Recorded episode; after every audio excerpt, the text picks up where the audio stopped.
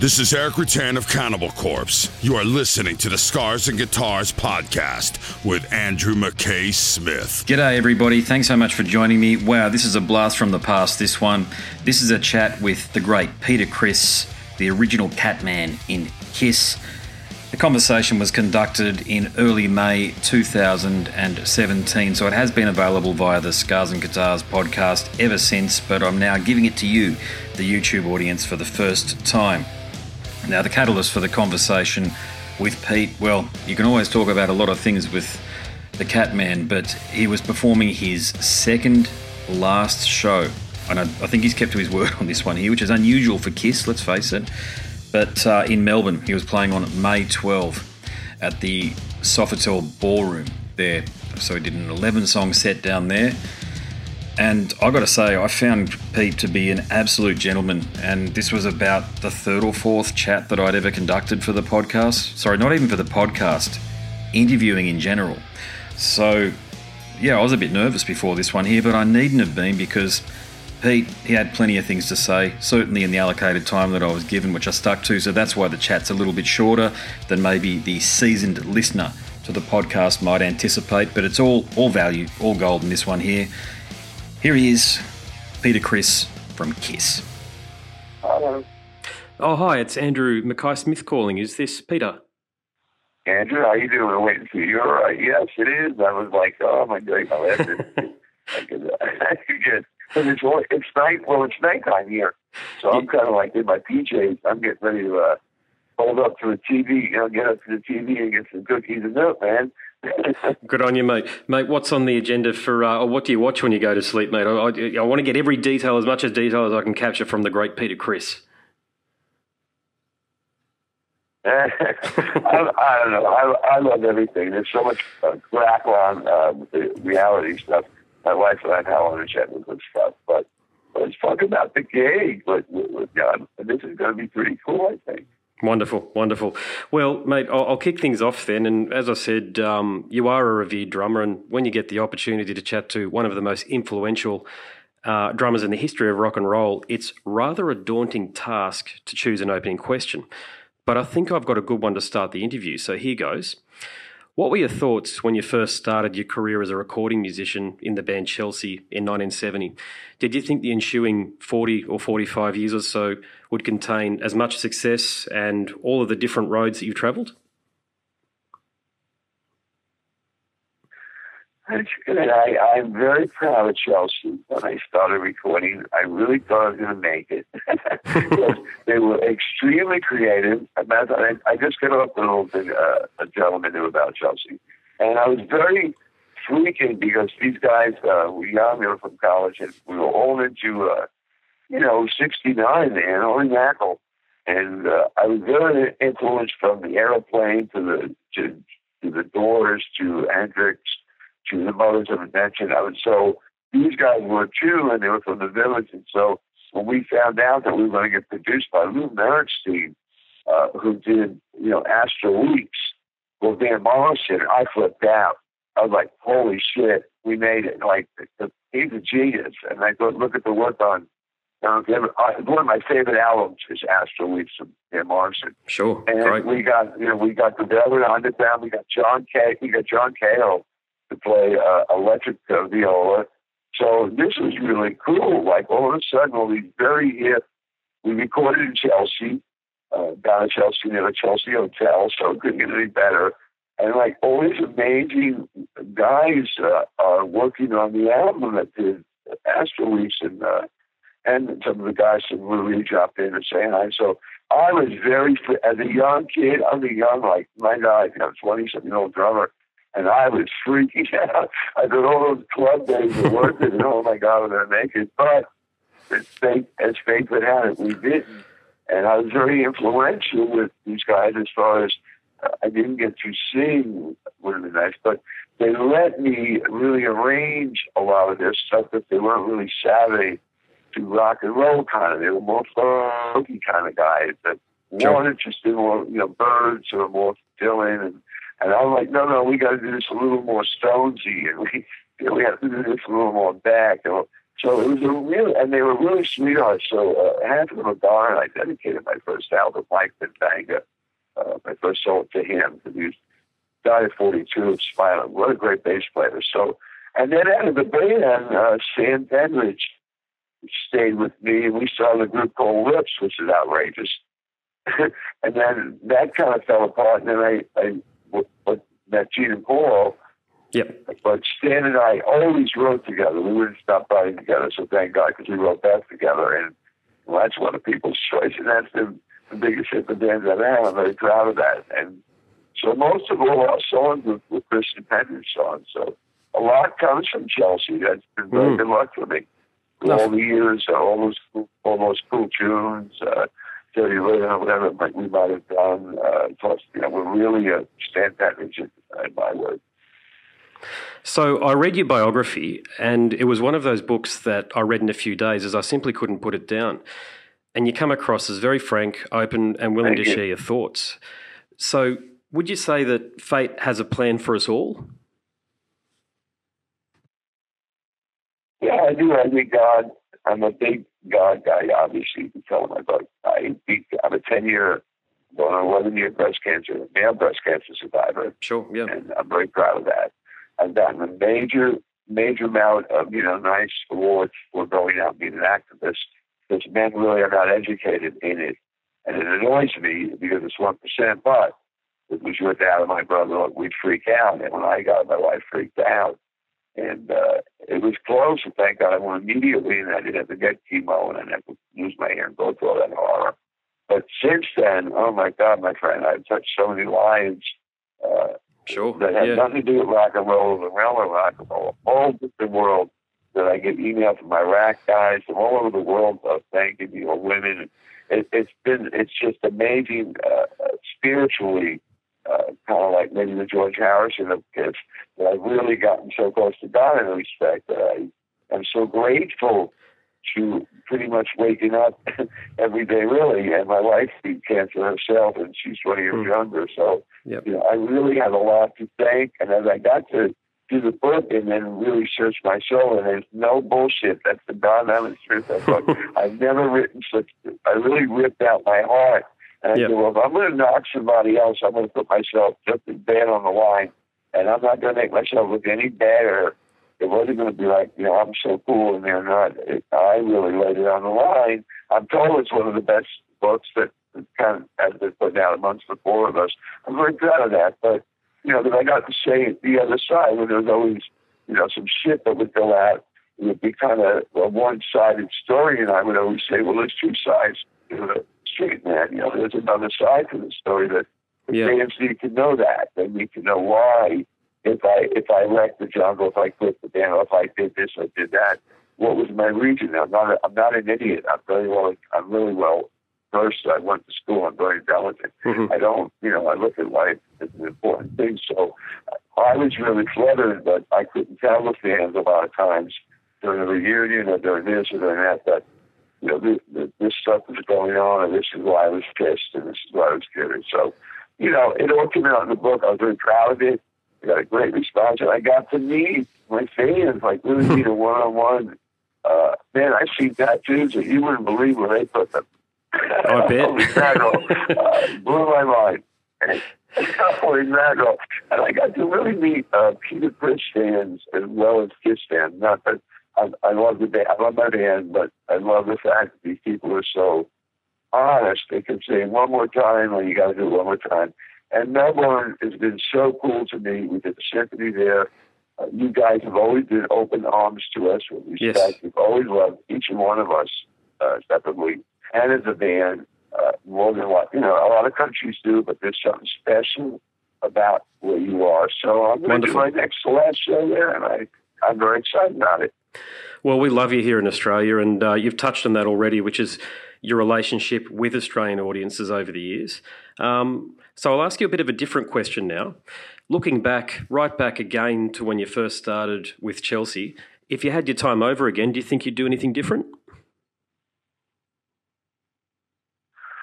Uh, no, I would not. I you know, I played the club for almost ten years.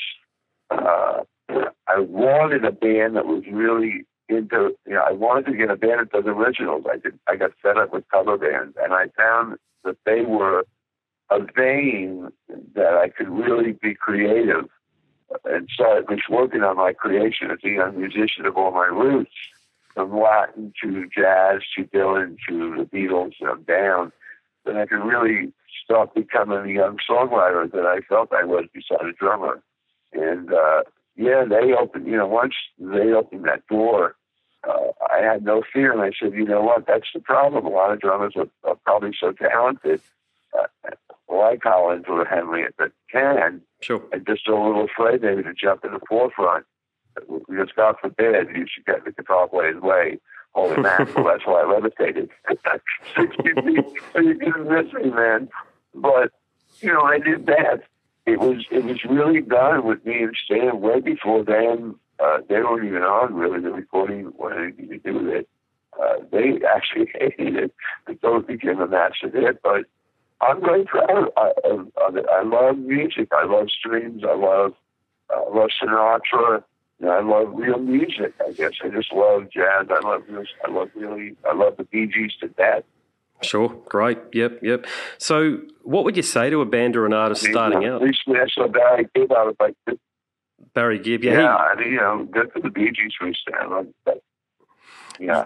Yeah, they're from Brisbane actually, which is where yeah. I'm from. Yeah, yeah. So there you go. There you go. So, yeah, yeah, man, love it, love it well, if you if you can, um, if you come up to Brisbane, there's actually a like a, shrine or a homage to the Bee Gees in a place called Redcliffe when they where they first started out. Oh, really? I, I would believe that. You know, was very humbling to see Barry and that and all the buggers on, even the youngest. Uh, but boy, what a great guy MTV gave him of the performers who did their songs. You, you could, I could, you know, you sit back and then you realize man, this guy wrote some, they wrote some great songs. Mm-hmm. So, you know, I'm an early Gee guy, so I go back to like Massachusetts and uh, Mr. Jones, and I go back to that really early kind of Kiss. Uh, I think well, it was like a, a Beatles kind of feel they had in the beginning until they got their own kind of sound, and I I love that man. It, and they could do harmonies like nobody. Oh yeah, no, phenomenal. Yeah, almost in, impossible to recreate, really, aren't they? And they could pull it off live as well, which is really unique. Yeah, and so again, you know, for me with the band, I've always listened to uh, many other musical things, and pretty much one Led Zeppelin, who that was kind of always on the boys' brains. That was their real uh, yes. You know, that was their real soul. That was the band that they really gravitated to. They didn't gravitate anywhere else to any other musics. And for me, being a musician, rock star bullshit, I wanted to learn how to play uh, all other musics. I wanted to be a real drummer's drummer with you hired me. Sure. You know, to do yep. a poker. I could do it, man. I mean, the shots, I could do it. And I, you know, I learned that very early in my career. The more you do, the more you worked. But less you do, the less you worked. So. Yeah, cool. So, at the height of your success with Kiss, my brother was my brother was a great singer. So, yeah. well, you got that as well. I mean, Beth's a wonderful song. We still play it. Yeah. Yeah. So, so at the height of your success with Kiss, were you aware of just how many impressionable kids and teenagers you were influencing to become a drummer and to get into rock and roll? Yeah, around 75, 76, I started seeing, wow, like, you know, it wasn't just the band, it was like four individuals, like the Beatles, kind of. And I was getting a lot of, you know, mail for me, beside all the other boys were getting their own mails. Yep. And uh, I started to see me on a lot of faces on drummers. And recently I got awarded uh, most influential drummer to make other drummers play. And I got this wonderful Excellent. thing my wife worked out with the uh, few people. And you know, here's Steve, here's uh, Steven Adler and uh, Kenny Aronoff and yes. Gregg Bissonette. I mean, Vince Steele, and there's guys like that all going, "Hey, Peter, man, you know, Chad Wagner. If it wasn't for you, dude, you know, I wouldn't be playing drums today. I wouldn't have a great living." And I'm like, it really blows me away, man. You know, really just blows my mind. Oh, fantastic. All right, well, I'll wrap things up. And any last words for Australian listeners? Can't wait to get there. Uh, not looking forward to the 24 hours of the plane, but uh, I'm sure looking forward to seeing you guys. Uh, it's going to be a breath of fresh air. It's going to be a very magical evening, trust me, my friend. So I'm looking forward to it. Fantastic, mate. Well, we love you here, mate. Come down anytime you want. Playing for one or two people or a million people. Who's ever going to get me is going to get a whole different Peter Criss doing a whole different kind of Peter stuff. So it's going to be magic. Oh, there's going to be a room full of people there, I can assure you, mate, and they'd have you there every night. I think if they could down at the uh, down in Melbourne. yeah, well, God bless you, man. I wanted to do it in intimate. Uh, that's how I started in clubs, and I said to my wife, I didn't want to end in stadiums. I wanted to end in an, intimate uh, place. Same in New York here. We have a nice intimate place. We booked a real intimate rock club. That's uh, you know not not you know just cool, and that's what it should be.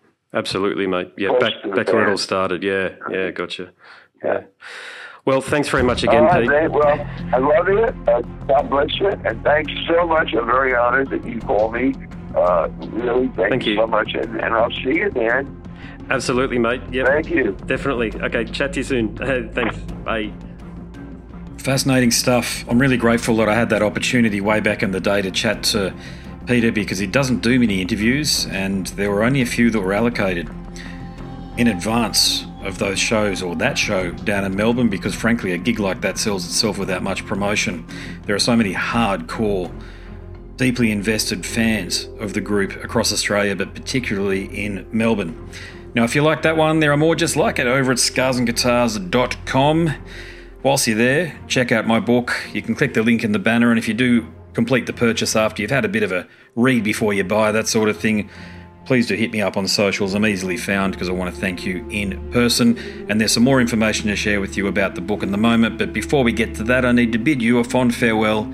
My name's Andrew Mackay Smith, and I'm the host of the Scars and Guitars podcast. Until next time, it's a goodbye for now. This is Erik Rutan of Cannibal Corpse. You are listening to the Scars and Guitars podcast with Andrew McKay Smith. I've been the host of the Scars and Guitars podcast since 2017. The first musician I interviewed for the show was David Vincent from Morbid Angel, and things have just snowballed from there. In all, I've posted almost 650 podcast episodes featuring conversations with many of the leading lights of rock, heavy metal, and beyond. It just got to a point where I thought, I need to write a book about all this, so that's exactly what I did. In Scars and Guitars Volume 1, you'll read a heap of deep reveals and commentary, such as Dez Fafara talking about Coal Chamber and why the band will never return. You know, if you're a, a band just starting out, you need to hear me.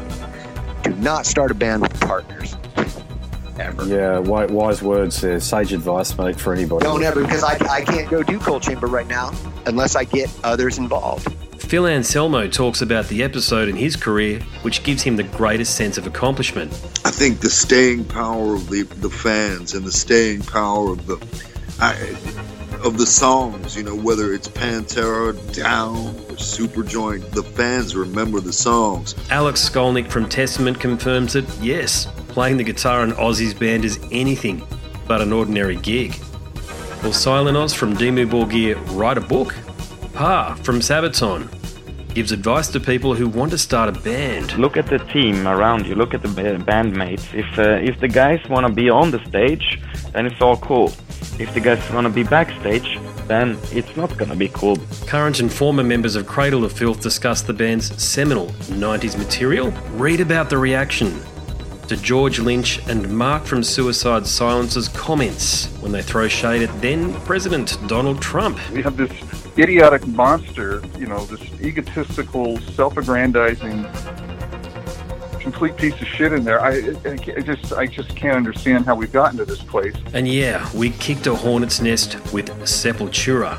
Percussive overlord Gene Hoglan talks about recording with Chuck Schuldiner. Chuck was always, um, you know, he was he was very, you know, very open-minded, and and he was into having his his musicians that were playing with him just reach out for for the best stuff that they had. Phil Campbell from Motorhead discusses what it takes to get sober.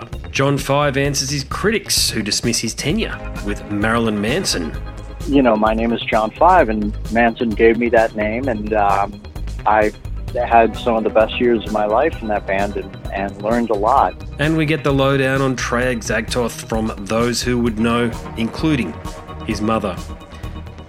All across Scars and Guitars Volume 1, there are moments of tension, relief, tragedy, exhilaration, and throughout it all, you'll obtain insight that I believe no one else has managed to obtain from many of your favourite artists.